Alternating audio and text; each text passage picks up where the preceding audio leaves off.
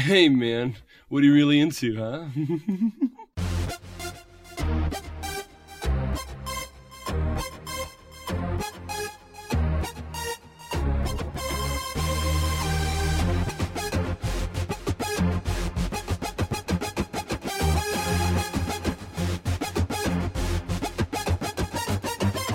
Heavy Cardboard, Episode 78 An Infamous Traffic.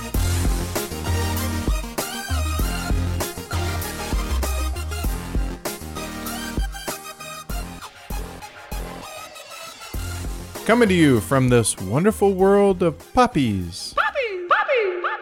Welcome to Heavy Cardboard, where we talk medium and heavy strategy board games, war games, 18xx, and other related topics in the board gaming hobby. We're your hosts. I'm Edward. And I'm Amanda. Got my passport application all done and in. Yay. Thank you for not letting me stress about this throughout the entire summer, just the beginning. You're welcome. It's currently processing. The State Department has cashed our check, and so we're looking about a month. They'll probably have it beginning, middle-ish of August, probably. well, it definitely was a, a, a bit easier and a, a hair less stressful A than, smidgen. than my ordeal last time last year, uh, or this time last year Yeah. in regards to my passport. And Matt's already got his finished up, so we should be good to go for Essen in plenty of time. Yes. No stress on that. Yay. No stress one week prior to leaving for Essen, like you last year. Yeah, it was, it was never in doubt. I don't know what you're talking about. Okay, you should go back and listen to this episode. uh, honestly, really haven't been doing anything but my full time jobs, both of them, what? in addition to my major full time job of being wife and dog mom. You know, life's just crazy right now, and I don't see it changing anytime soon. So it's just kind of something that I'm going to have to get used to. Pretty much, because I'm still learning how to deal with this whole full time gig and work from home. It's not that I'm wasting a lot of time, it's just that I haven't really been able to make a clear delineation from when do I start working. and uh, more importantly, When do you stop? when do I stop? Because I have been going since 7:30 this morning. Mm-hmm. It's we're recording this at 6:30 right now, so we're looking at another hour, hour and a half. So that'd be eight o'clock. I did take a 20 minute break, go outside on the back deck. It was really nice. It was in the you know upper 80s. Hung out with Asher. He mm-hmm. enjoyed the cool feel of the grass laying down out there. But seriously, I, I don't know how to not work when I'm at home. So I'm still Yeah. learning that. and that's that's yeah and that's the problem because we both like i i get up at four in the morning i do yoga i work on the show a little bit until i have to leave drive an hour to work work for It's 10 not and a half on. hours It's it's about 35 to 45 minutes, right? it depends on traffic Okay, fair enough. Especially on the way home on on the way home it's yeah. especially at least an hour but what i'm saying is i'm spending i don't i leave the house and i'm gone for like 11 and a half hours and then i come home and i start working again because i'm at home so therefore it's heavy cardboard time and Yeah, we just don't we don't have shut-offs we're learning still. I mean, eh, there was going to be an adjustment period. Yeah. And I'll be honest, I'm a little bit I guess surprised that it's taken still this long to adjust still, but Mm-hmm. at the same time, when you look at it, and I think we've talked about this on the podcast before, like as soon as I quit my job, hey, HeavyCon, okay, Right. It has- and then go, go, go. immediately get ready for Origins, and then at that point, oh, we have a few weeks off. Oh, get ready for WBC. Mm-hmm. Now, if it sounds like we're complaining, I don't think either of us. i don't think no we're not complaining we're just talking i mean you guys are our friends we're talking about our yeah, lives just giving you a behind the curtains Yeah. or behind the microphone look or or here as it were Mm-hmm. uh, into what all goes into it and we're not obviously i chose this i want to do this this is what i enjoy doing it's Right. just just like any major change that you have in your life there's there's an adjustment Oh, period and i'm still very much in said Mm-hmm. adjustment period uh, which means the whole house is In an adjustment period. period.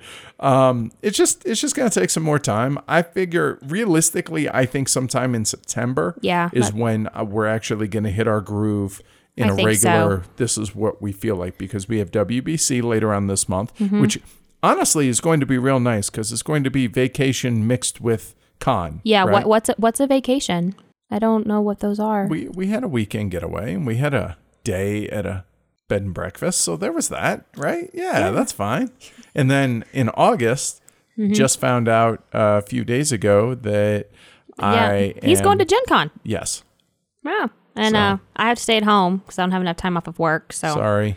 so y'all be sure and be nice to him when you go see him at the Capstone booth. Okay. Yep. Uh, Capstone Games is. Well, Clay asked me, "Hey, can you come be at the booth?" Now, I'm not going to work the booth. Um, I, you know, free to go as I free and you know, Yeah, just like do we as were I at want, just like it was at mm-hmm. Origins, exactly. But he really liked what we brought to it, but also, you know, and I, I helped out here and there Yeah. and stuff, and helped him out. But it gives me a It's gives get- me a chance to go to Gen Con and do show stuff. Right, and Gen it gives Con. us a home base. We can say, "Hey, we're at the Capstone booth," instead of "Hey, just find us wandering around somewhere." Well, and when you say we, it's the royal we. the royal y'all. Because, sorry. I know. I mean, so I haven't really, okay, on that note, I haven't really got into like Gen Con mode, right? Like, Right. oh, excited about what's coming out. I mean, I have the anticipation geek list, which I need to update, which my goal is to do that next week. That said, I still got WBC in between that. Mm-hmm. And WBC is, it's going to be a relaxing, hey, we get to go and play games con. Right, right. As opposed to hey like what gen con's going to be Mm-hmm. hey go meet everybody that's going to be awesome but it's not a game playing con Right. for for me a lot i mean hopefully i can get a couple of games in here and there i'm i'm We usually so. do. Yeah. i mean I, I see all the chat that's going on both in the guild as well as on the uh, on the slack channel the the the chat channel that we have for patrons uh, people are trying to organize games and all this stuff so i'm definitely going to try and get in on some of Right. You'll see Ray, I'm sure. yeah right as we do Uh huh. At every convention. Uh, but yeah, I'm looking forward to it. But at the same time, it's, I mean, it's work now, right? Yeah. I mean, that's is what, what I that's what we do. Yeah. right. So, so yeah, definitely looking forward to it. But looking forward to it in a different way from most people, probably, Right. because I'm not like, wow, I can't wait to go buy games. You know, it's more, hey, I can't wait to meet people. Yeah. So that's cool, right? oh yeah.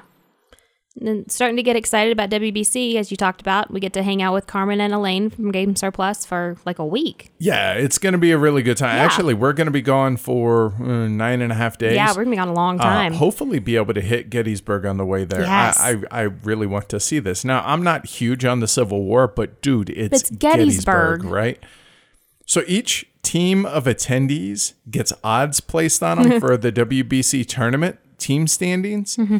And we're on Carmen's team for Game Surplus. And uh, There's 29 teams. okay, and do you remember what our team name is? No.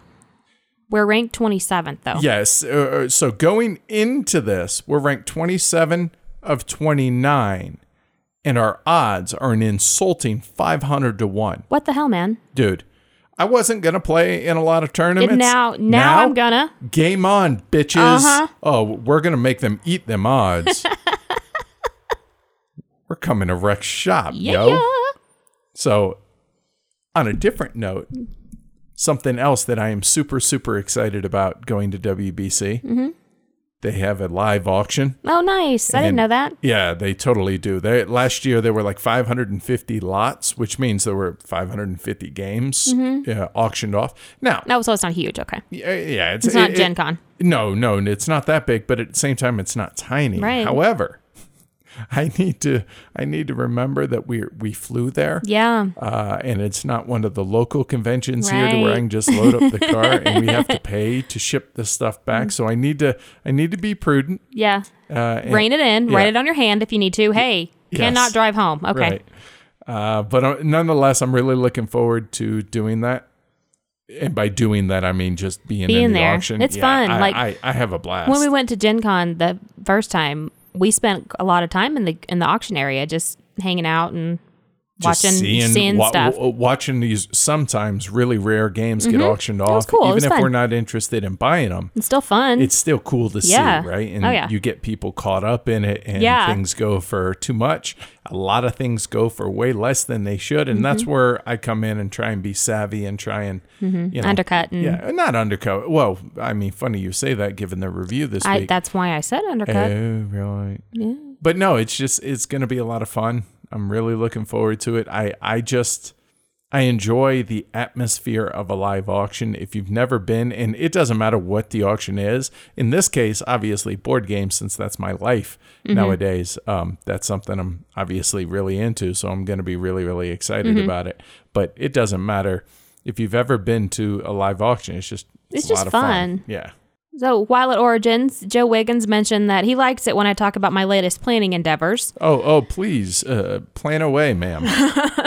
So I'll mention that I'm very much loving Traveler's Notebooks at the moment. I am in a um a personal size right now, just a little tiny guy. What it, It's you, actually a pocket, not a personal. could you could you explain what a traveling Sure. planner so is? Because I tra- mean, I know kind of because I see you with, me it, with it. but that's it. Well, so um, as my grandmother would say long years ago, in Japan, the Midori company made notebooks that people would travel with, with traveler's Hence, notebook. travel notebook. Right. Okay. And it was normally like a piece of leather, and there would be multiple books inside the leather strapped to a piece of twine or elastic or something so that they could chronicle their journeys in different books. Yo, dog. I hear you like, notebooks. Right, inside your notebooks. And so um, the company that I have one through right now is called Foxy Fix, and it's very hard to get to get these because they sell out like immediately. But I was able to grab one on a a used group on Facebook and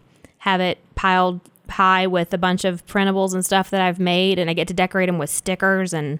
So, so what makes this so highly sought after? This this I don't know. one. I don't know. That's Well, just the, I mean- the leather's really nice. I mean, I'm looking at it right now. It looks nice. Yeah, the leather's really nice. They're all handmade.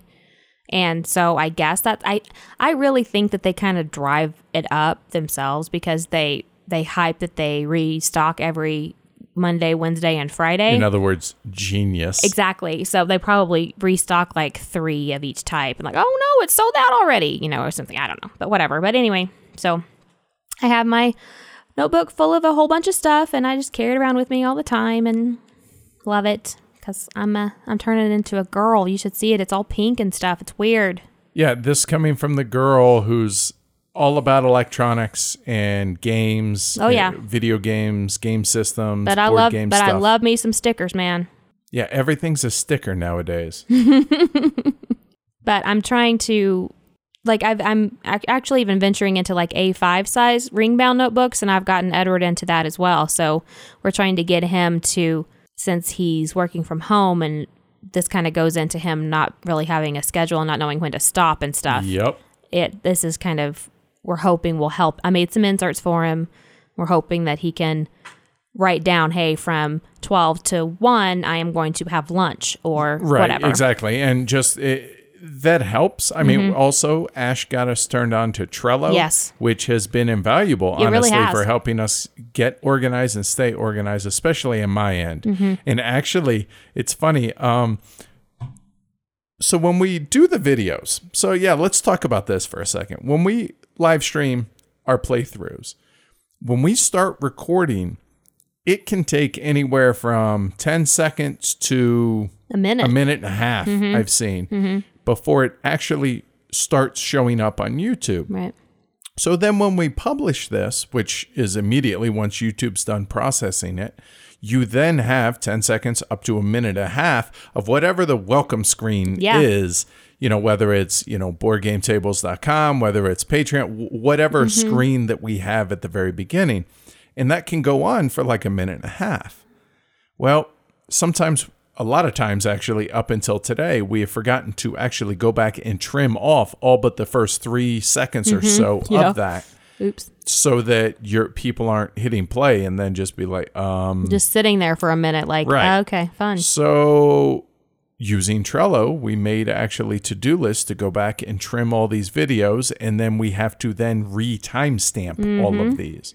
Well, we have a really good group of folks Yeah. called our patrons Yes. that uh, on on the Patreon chat on our uh, Slack on our channel? Slack channel, I made an actual channel that allows folks to then help us out on doing some of this stuff, and people have been really receptive to it, and they they feel like they're a part of the team, and Mm-hmm. I think this has been it's been really cool. It's been good on for me just because I have a sounding board kind Yeah. of that I can I can have people that obviously are fans of the show that I can I can trust. I can talk to. you know what I mean? Oh yeah. And not putting it out there in the you know wide public and and all that. Mm-hmm. Yeah. But at the same time, we have this group of folks, these 258 of them as it is right now, that want to be a part of this team, right? Team Heavy Cardboard, Mm-hmm. Yeah. and and Team Elephant, Yes. Heffalumps,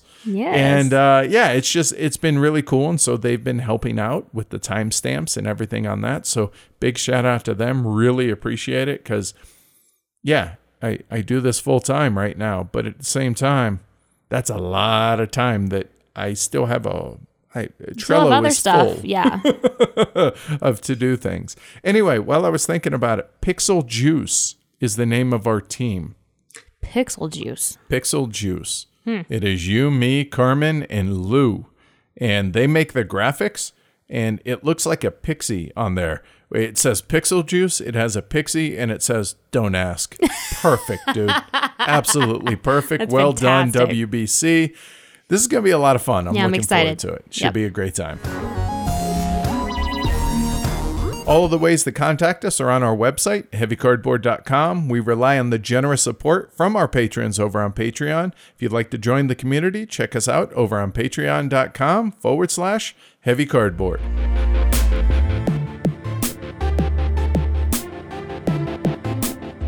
All right, it's now been about a month or maybe, I guess a month and a half or so since we got our table from boardgametables.com. What do you think thus far? It's really nice. It's so yeah, I love it. It- love it's it, love it. super comfortable. Yes. Like we're sitting at it right now, Yeah. recording the podcast, and just yeah, I mean, it looks cool. It just yeah, it's it's feels beautiful. comfortable. It's comfortable. It's yeah, it's just it's great. yeah, I uh, cannot say enough good things about Mm-hmm. it. We actually ran into Katie, who is the uh, customer relations manager, I think, uh, or just basically the the voice Right. of boardgametables.com. Uh, if you email, she's probably who you're talking to Mm-hmm. more often than not. Talk to her uh, for you know an hour or so throughout Origins and everything, and they had a really good convention. And it was just it was good to actually put a face with the name and Right. and yeah, I'm just, I just can't be happier.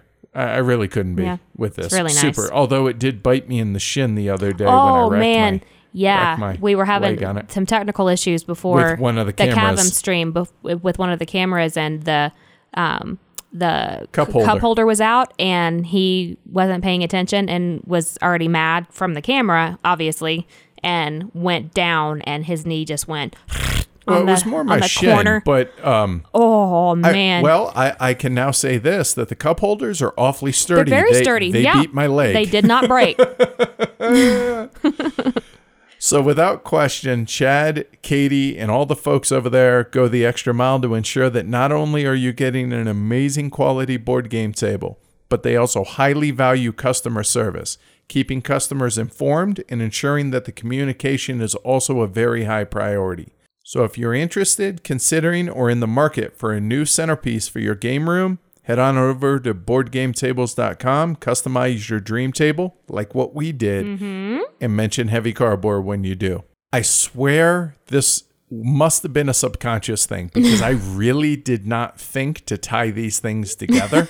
I re- legitimately did not, but appropriately, we have a giveaway going on right now for us reaching 3,000 subscribers on YouTube. And uh, yeah, we forgot to actually start that. So we started it when we had 3,100 subscribers on YouTube. So it's a 3,100 giveaway, we're weird we like to keep it that way right? What can you win and what do you have to do to enter? You might be asking yourself. so Well, you can win a copy of An Infamous Traffic, compliments of Heavy Cardboard, It was a second copy that we had, so mm-hmm. we thought we would give it away. And in addition to that, one of the very last HeavyCon exclusive Denver maps for tramways. Yes, signed and numbered by Alban Viard himself. Yep. So to enter, go to the YouTube video. It's it's really not hard to find. Heavy cardboard 3K giveaway. Not not hard. No. You, you should be able to figure that out. Like the video, subscribe to our channel, and comment on which of our live streams was your favorite. Bonus kudos if you tell us why. I mean, really, that's that's pretty simple, right? Mm-hmm. We'll draw the winner on August 4th, which is a truly a one month long giveaway Yep. because we started it July 4th. And we'll pay the shipping to the US, 15 bucks for the rest of the world. So have fun. Good luck. As I mentioned earlier, Edward will be joining the great folks from GameSurplus.com at WBC later this month, and I cannot wait. Yeah, I'm super, super stoked. Ah, a great online game store, but even better people. They're the living embodiment of putting the customer first and going the extra mile to ensure that the customer's experience with them is the very best that it can be. Whether it's free shipping at $90 or the care and diligence taken when carefully packaging up your order. Carmen and Elaine over at Game Surplus do everything they can to make sure that your next purchase from them is certainly not your last. Go check them out over at gamesurplus.com and mention Heavy Cardboard when you do. Heavy cardboard. Yes. Yes.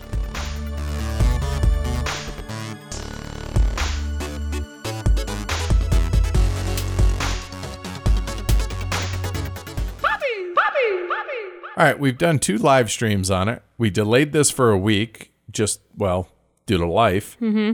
But I think it's time we finally got to one of the Golden Elephant Award finalists for 2016 An Infamous Traffic. Me too. All right, it's published in 2016, designed by Cole Wehrle, and the artwork was by Cole as well. Published by Hollandspiele. It plays two to five players in 45 to 90 minutes. The availability and cost is it's about $50 MSRP and only available on the Hollandspiele website. but it's currently on sale right now for 45 bucks. I did see that if you're listening to this around the time it comes out.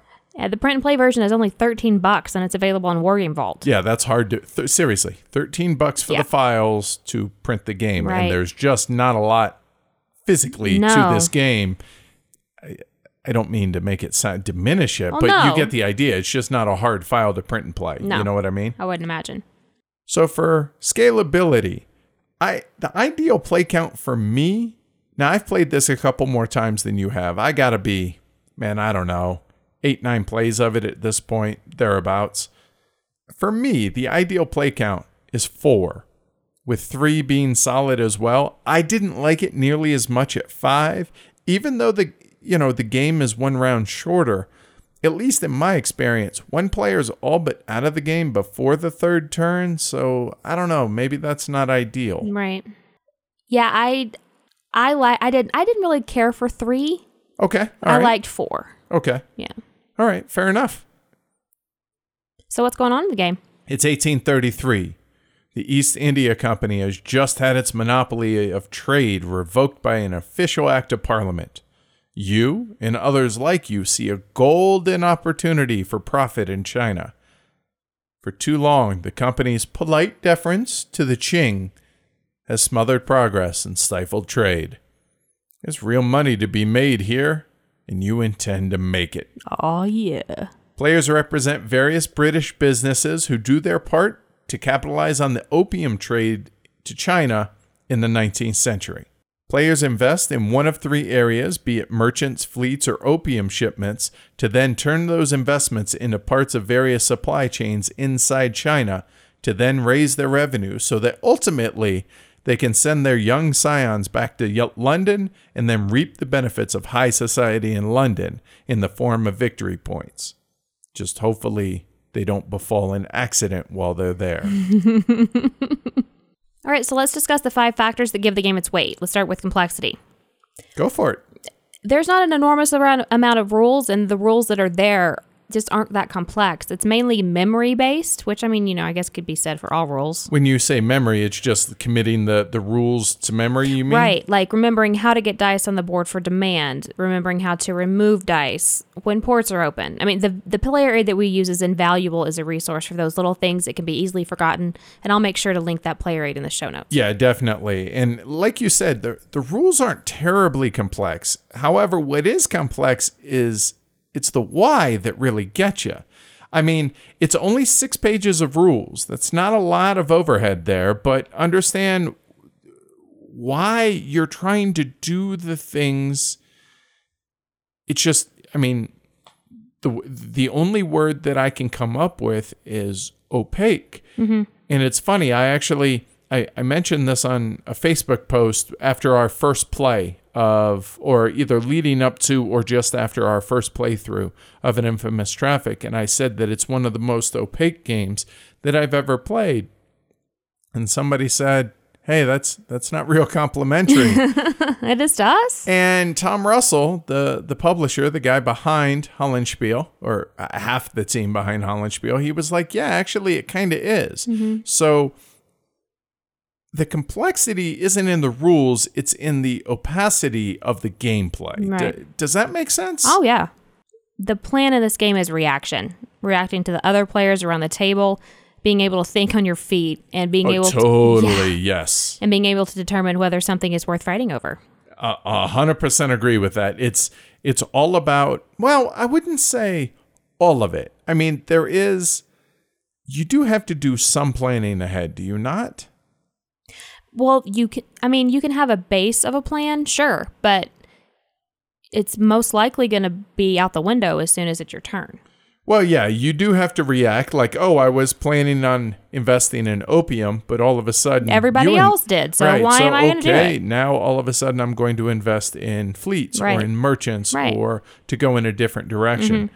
One thing that you can plan plan ahead on, at least kind of get an idea of, is what you're going to invest in. Like we were just talking about, whether it's opium or whatever. If it's like if it's opium, but everybody else around the table has done that, then you have to react and say, okay, well, maybe not. Right. But uh, it's always kind of a good idea to have at least a basis and at least have a basis as well as what level you're going to put out the item that you're doing. You mean as far as uh, for revenue, you're talking right. talking Like, do you put the opium at price three or two? Right, because undercutting can have such a huge impact in the game. You have to take into account the potential for being undercut unless you are Mm-hmm. one of the industry lead or the industry leader. Or unless you have a fleet.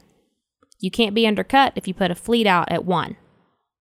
Okay, fair enough. But whereas on merchants, you can be undercut down to a zero. Mm-hmm. Yep. So if somebody puts out a merchant value zero, they don't benefit from that. But you don't either. Right. It could it could just remove your revenue that Mm-hmm. you've you've gleaned from that supply chain and all of a sudden, well, I was counting on that one revenue to be able to give me an extra investment to be able to invest in opium, which I originally was planning on doing, but I waited until I had this fleet created. Right. And so I was like, huh, okay, well, that backfired because all of a sudden I just got undercut. Mm-hmm. Well, now I can't do that.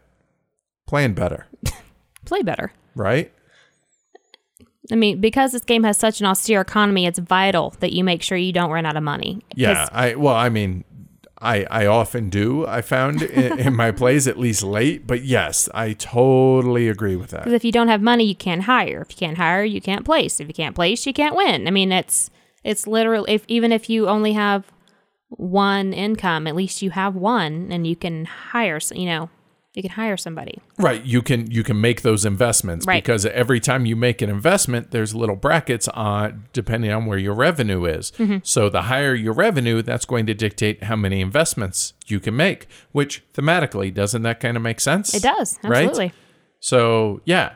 However, you can spend some of that revenue for sending your scion to London at the end of mm-hmm. a round. So then this is where that planning comes in in a different way that okay, yes, I can spend a lot of my revenue right now to be able to send him to London to hopefully get a lot of victory points. And by a lot, I mean potentially 2 or 3. It's a lot in this game. But at the same time, if I do that, I'm now hampering what I can invest in in a subsequent rounds because now my revenue is dropped. Mm-hmm, so mm-hmm. I don't have much of a choice if I overspend on sending my sign or if I over over Overextend yourself. if I overextend myself on a previous round. So yeah, there there definitely is a fair number fair amount of planning that goes in here, but I would say it's more tactical as you were mm-hmm, alluding to.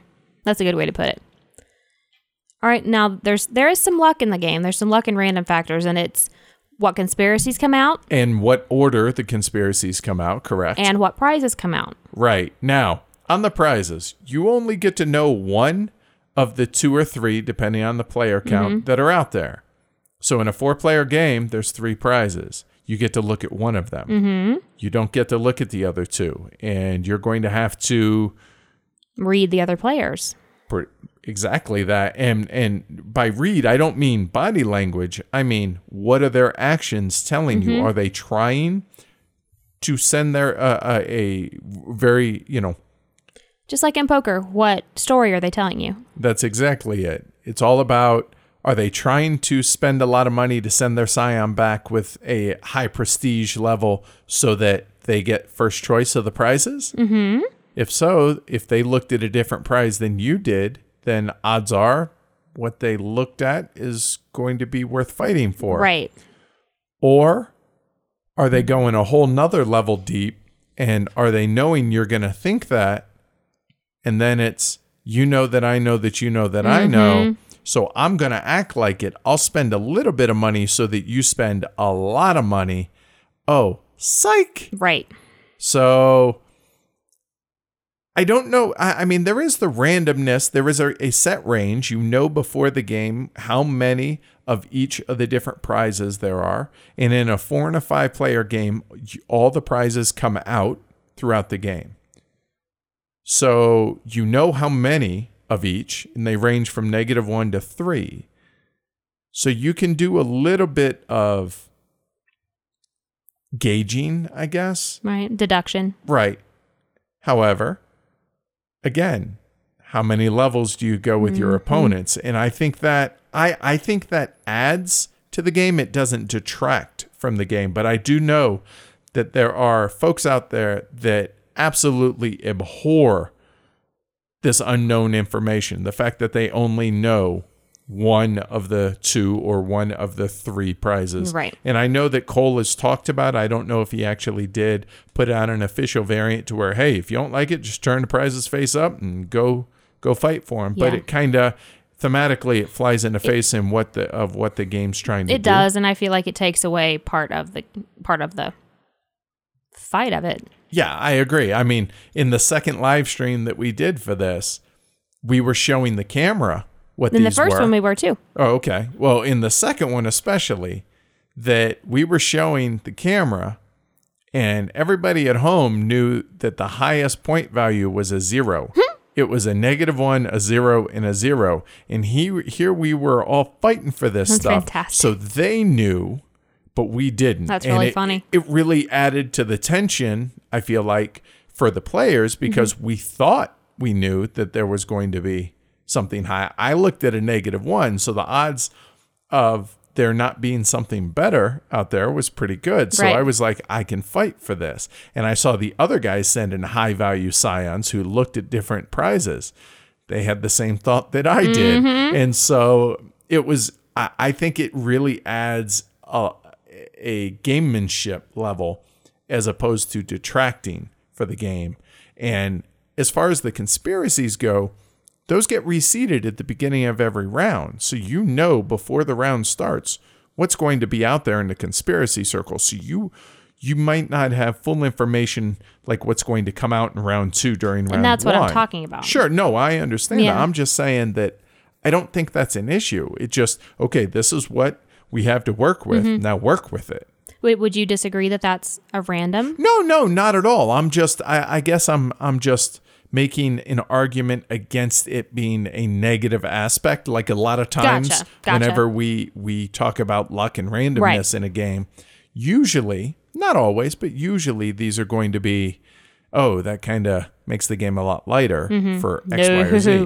No. I don't feel like it does that in Nope, this case. not here. And okay, now what about game length? I I think it actually is a rather short game. It really, is, yeah. I mean, coming in as the description says, 45 minutes to 90 minutes. It feels much like a game like PAX Ren. It's a lot of game in that time span in that time span. And only may feel like it overstays for the fifth player in a fifth player game or a five player game when they're out of it for that last round. Yeah. You know, so for me, I feel like the game length is perfect. Yeah, it's it's this. felt good at every player count for me. I, I agree. Yeah. However, your first play, until people, and I say first play, I mean players that aren't getting it, which we're about to get into, can make it play longer than it Yeah. Mm-hmm. necessarily should. So that's something to be aware of. But once you actually, everyone's familiar and comfortable with the rules, you're off and running in 90 minutes max. Mm-hmm. Yeah, you're off to the Or- races, yeah. Yeah.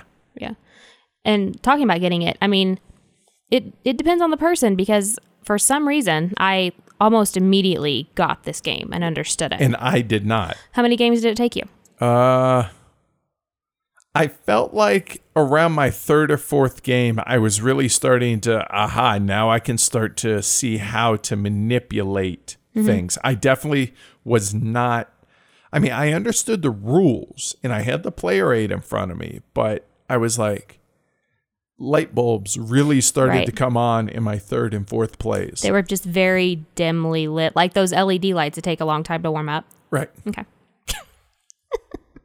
So yeah, I I definitely think that it's going to vary. It's going to vary based on the person themselves. Mm-hmm. Some people I've read uh, that oh yeah, after the first couple rounds Mm-hmm. I, I got it. And I was like uh uh Yeah, I, and I don't know why, because like in our first live stream, I specifically talked about how it was weird to me that I almost immediately got it, and I almost immediately saw what other players should be doing and saw other strategies, and I'm never like you that. You can't say that. well, except for this time. So it's gonna maybe vary. I was an opium traff- trafficker. Right, maybe, maybe, right? Who knows?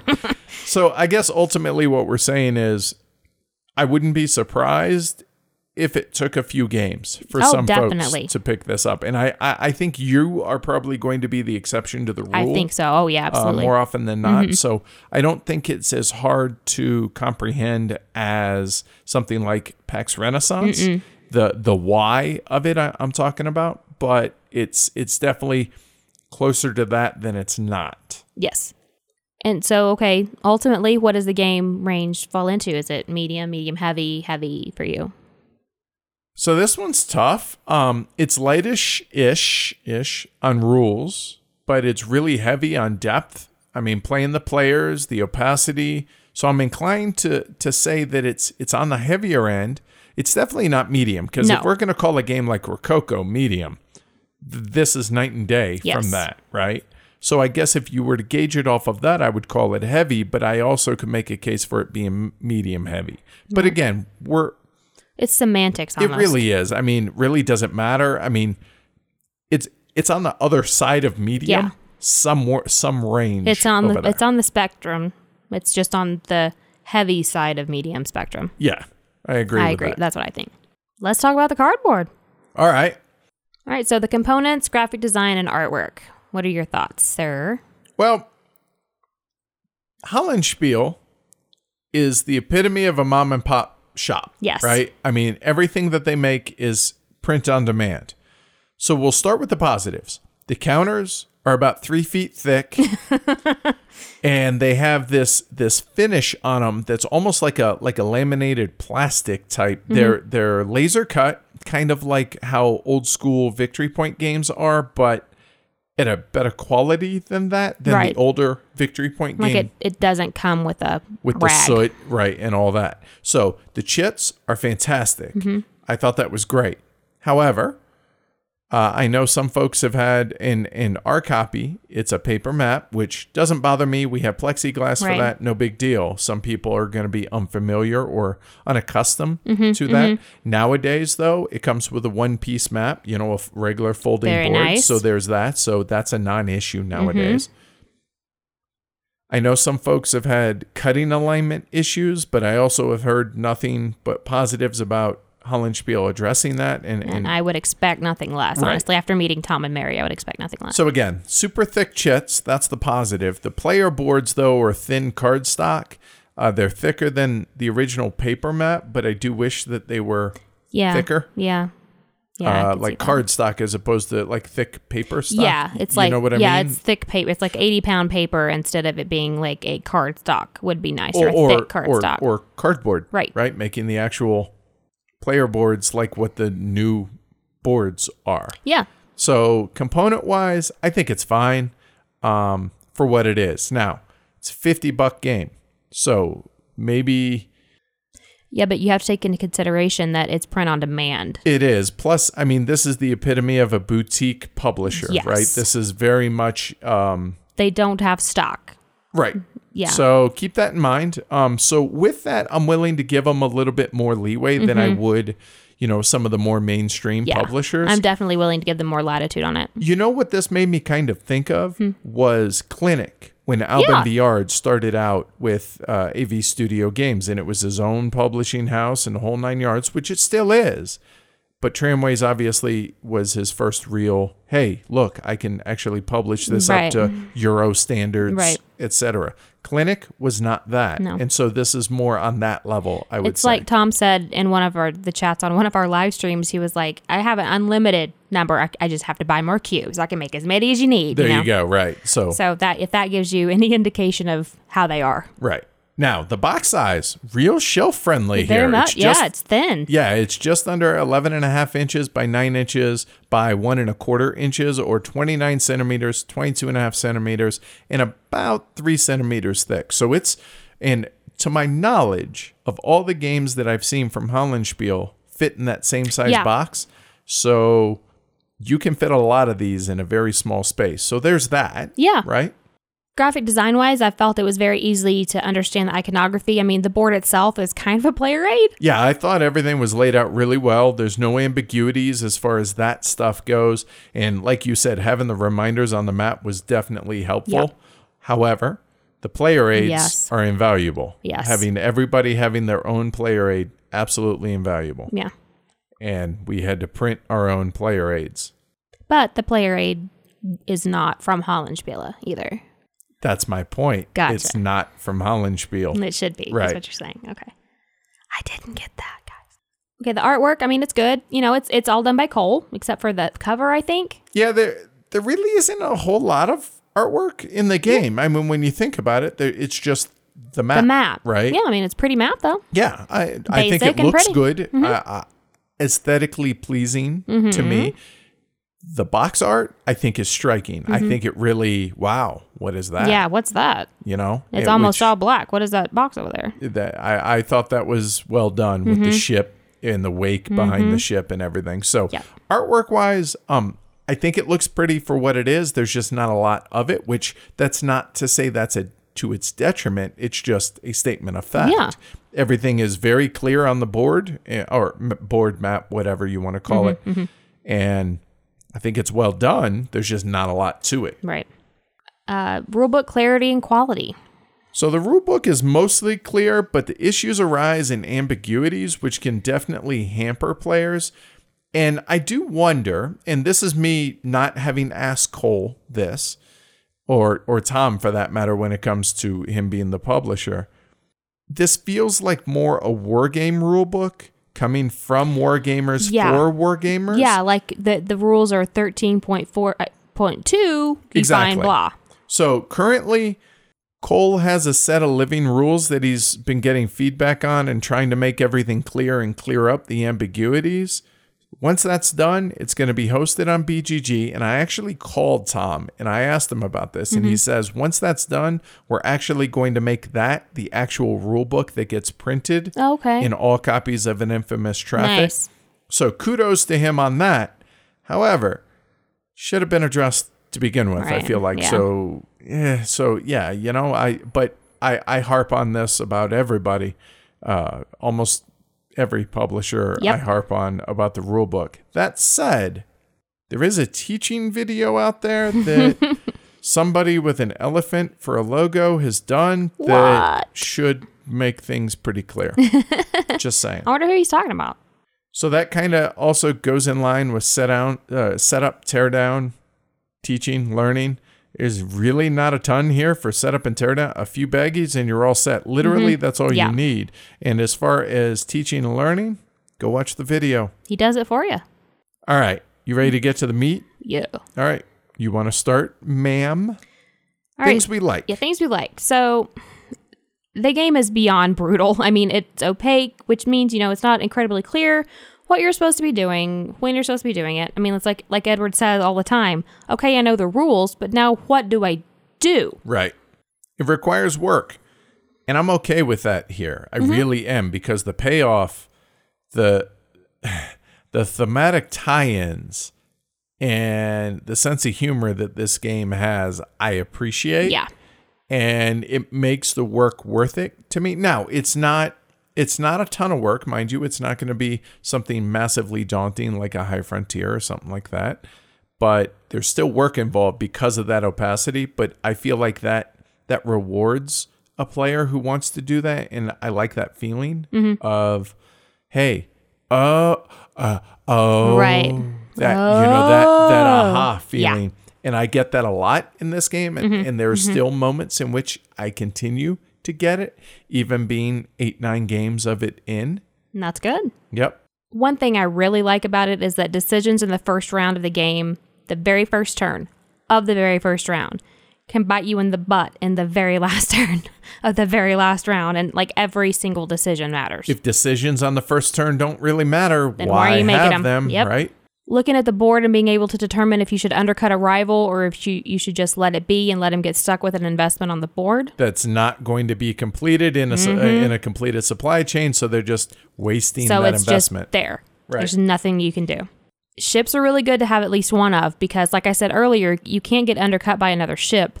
provided you put it at a one level. Right. Now, right. The I mean, lowest it can go is one. right, but at the same time, you could go two or three, right, to be able to get more revenue. You could, but if you're worried about being undercut and you have to make money right there, do put it at a one and you're fine. yeah, because everything else goes to a 0 Mm-hmm. Being able to view the prizes before the round begins, I think it's clever. Yeah, I, I, and I kind of harped on this a little bit when we were talking about the randomness in the game. I like only having partial Mm-hmm. knowledge and then having to read the other player's actions and see what story they're telling me Mm-hmm. and then deduce from that story whether or not I I should be going after those prizes or not. Right. And I just I mean, I'm a poker player. That very much appeals to me. Mm-hmm. And it's not reading players' body language, like I said. It's their actions are telling me a story. Is. Does it a story story make I sense? should? Uh, does it make sense? And should I believe it? Uh-huh.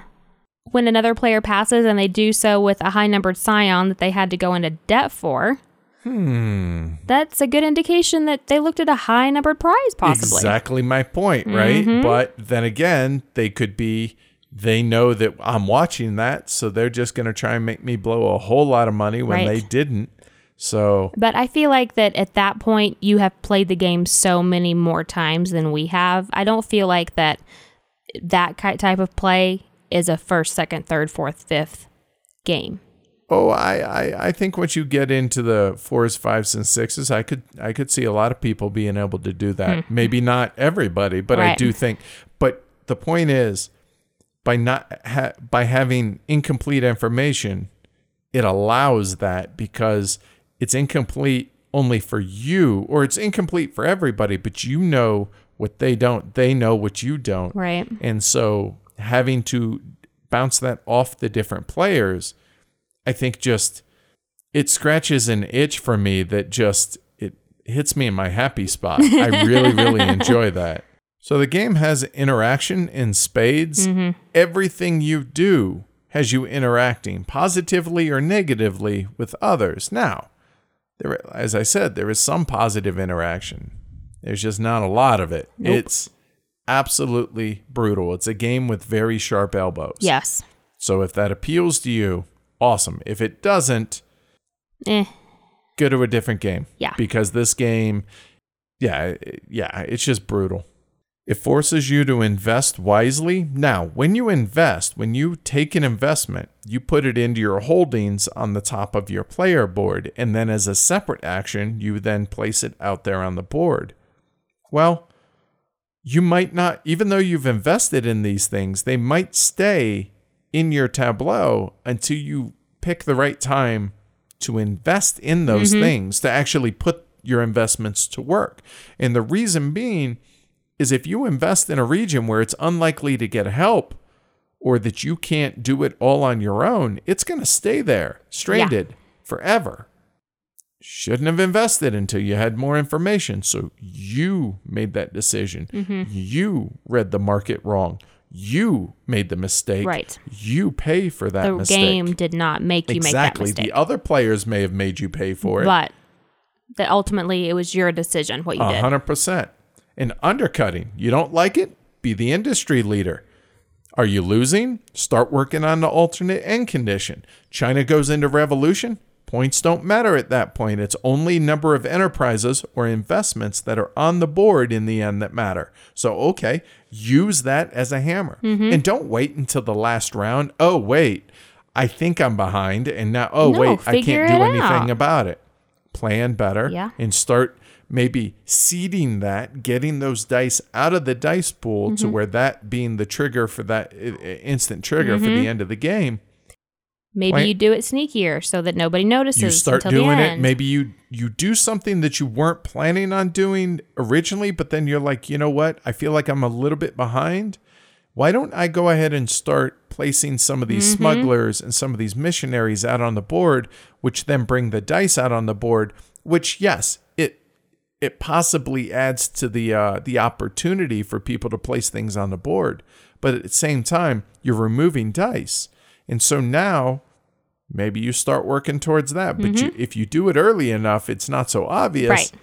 If all of a sudden in the last round you're bum rushing and trying to Which is up. what I tried to do in my last playthrough, and it didn't work. But I thought it was clever, but I should have started Right. earlier. So that's a that's a me problem, not a game problem, right? Right. But I love that that's in the player's control.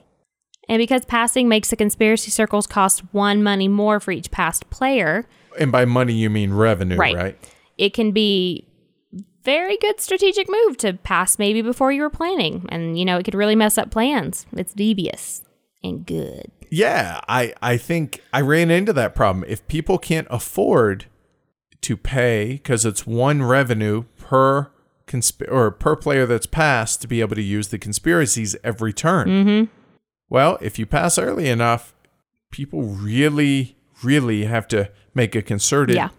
effort, or I, they have to take that into consideration, I should say. And it, it's just one more thing that is that you have to pay for. That money is so tight that it can be prohibitively expensive, or they could just not have any revenue at all, be it negative 4 mm-hmm. which is where the track bottoms out. You can no longer take an investment, mm-hmm. nor can you do those conspiracies. Oh, I'm sorry. Yeah. Were you oh, planning on do that? Darn. Clever play is rewarded. It's setting up future supply chains for yourself and not relying on others can feel so very satisfying. Yeah, it's it's hard to do. It's hard to have an entire supply chain being okay. You're supplying it with opium. You are uh, if you have a fleet out there to transport it, and then having merchants set up to then sell it all in one supply chain is hard to do. Yes. But if you're able to do it, you can just just get a Just rack ton shot. Yeah. Of revenue. However, if you're by yourself, you make yourself a really, really big target Right. at the same time. But yeah, it definitely can be rewarding for sure. It's a very dark theme. And as I've said this numerous times in the past, I applaud designers and publishers that are willing to address and take on really dark themes.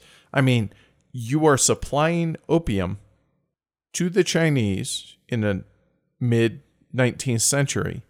I mean, you're drug dealers. Yes. And and I mean, you're basically glorified cartels is what they That's would be exactly now. what it is. Yeah. and I mean, obviously, it's all abstracted out, but Well, when you get to the nuts and bolts of it, that's what you're doing. that that's a pretty heavy theme when you stop and think Mm-hmm. about it and i love that i i like that it's not oh, puppy dogs and ice cream and rainbows. It's it's something different. It's something risky. And like Cole said in his interview with me, he has questions for these games that he wants them to answer. And I just I dig that, man. I dig that so much.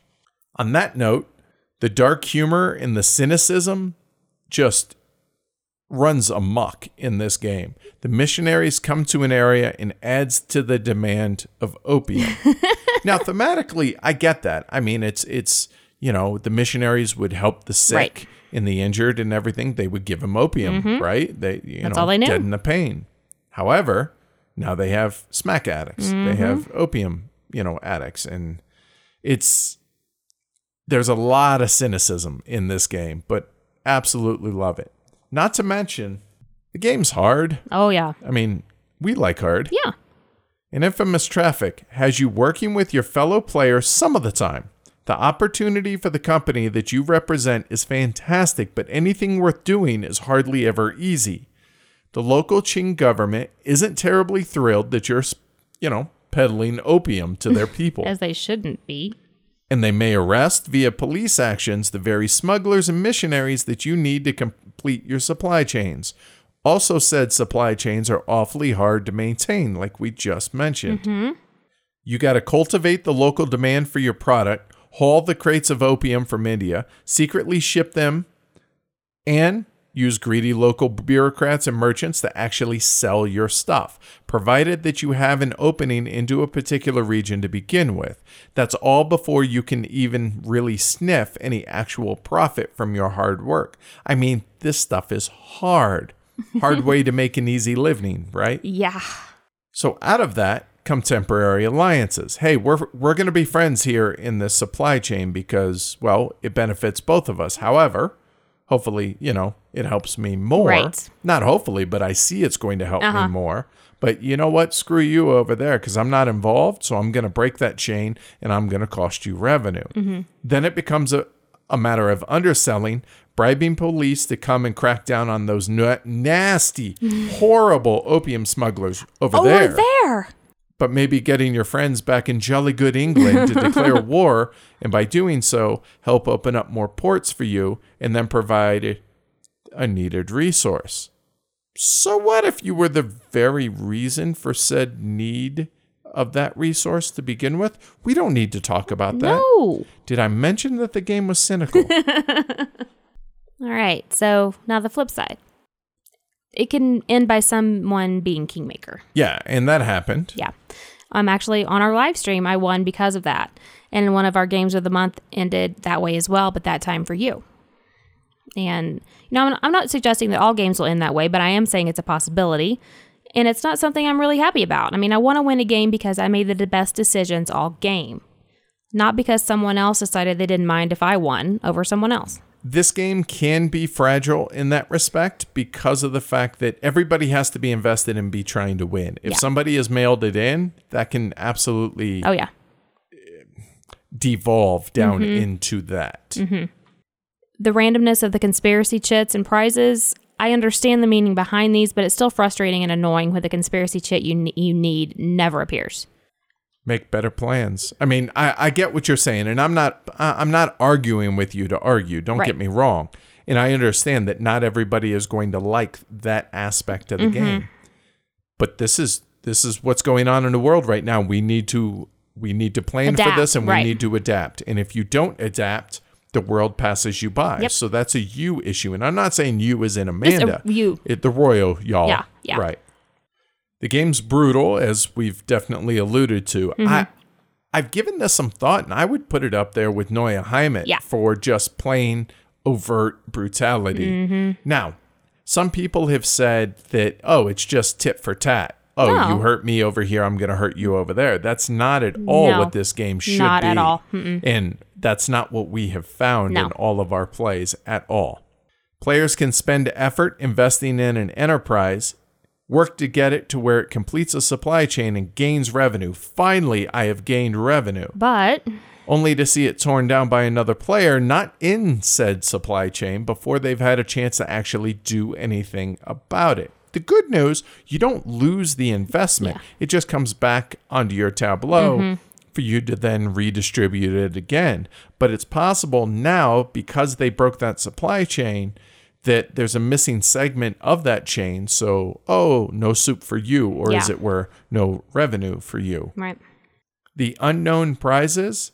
You can invest heavily, sending your scion back to London because you have reason to believe there's high value prize waiting for you, only to find out it's a ruse. I don't appreciate your ruse, ma'am. Womp womp womp. Again, the range is from negative one to three victory points on these prizes. In a game where six points or less can be the winning score, that is a massive amount of variance. Huge swings.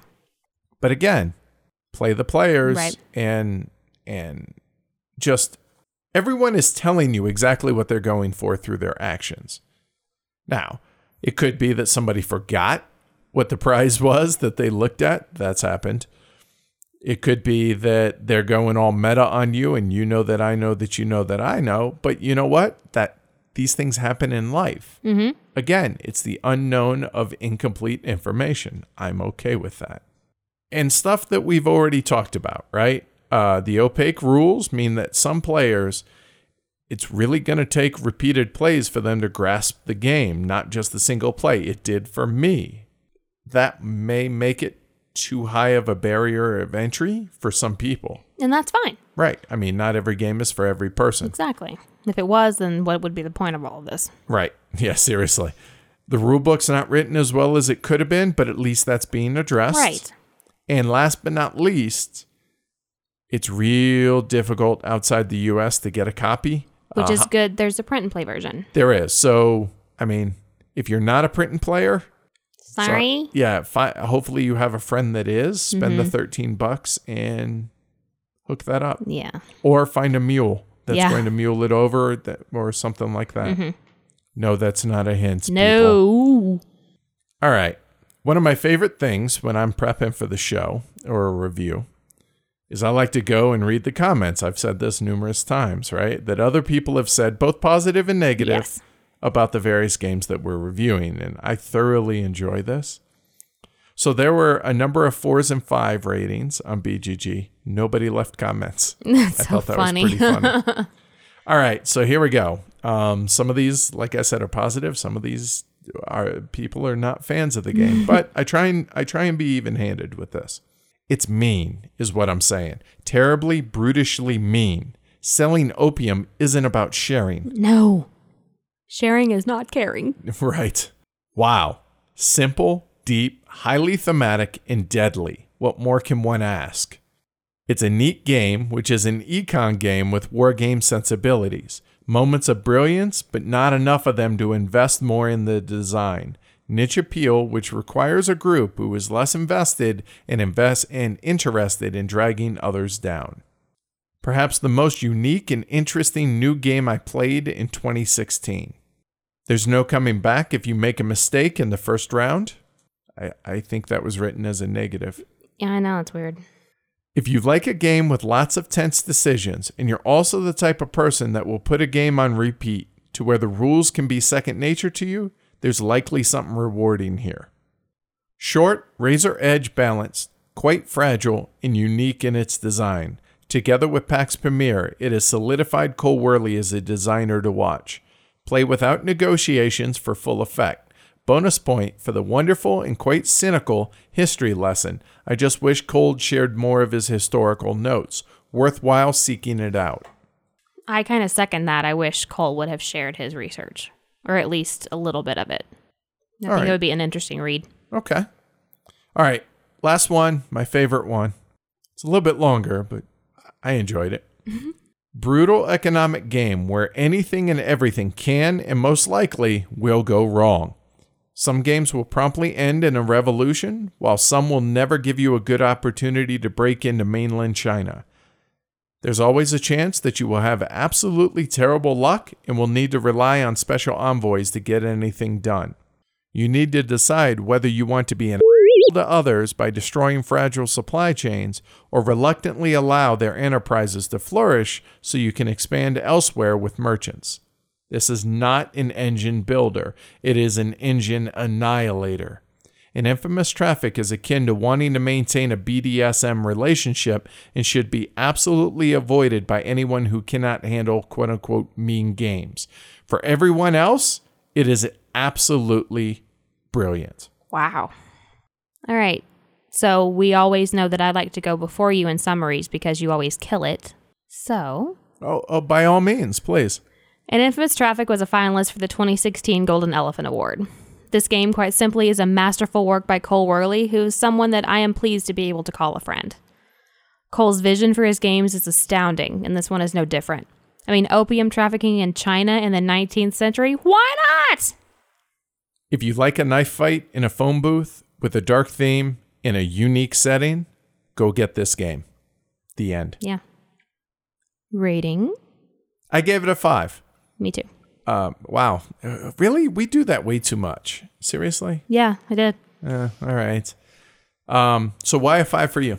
We played it as the game of the month a few months ago, and I would still happily sit down to play it. And, you know, while it's, it's not for the faint of heart, that's for sure, it's an enjoyable game that I would recommend to any heavy game player. At least try it. You may not like it, but at least try it and see. All right. For me, honestly, go back and watch the most recent live stream that we did of this. It, it, it has some not safe for work language in it, but I think that exemplifies what makes this good game so good. And all four of us, it was a real tight game all the way to the end. Just absolutely a fantastic, fantastic game and a worthy finalist for the 2016 Golden Elephant Award. Absolutely. So that is an infamous traffic. All right, that's all we got. Let's Well- go eat some dinner. Yeah, let's do that. I'm hungry. Me too. All right, we'll catch you all next week. Well, I guess talk to y'all next week, Right. and maybe uh, maybe we'll see y'all on the live streams as well. Absolutely. Catch y'all next week, guys. Bye, everybody. Bye.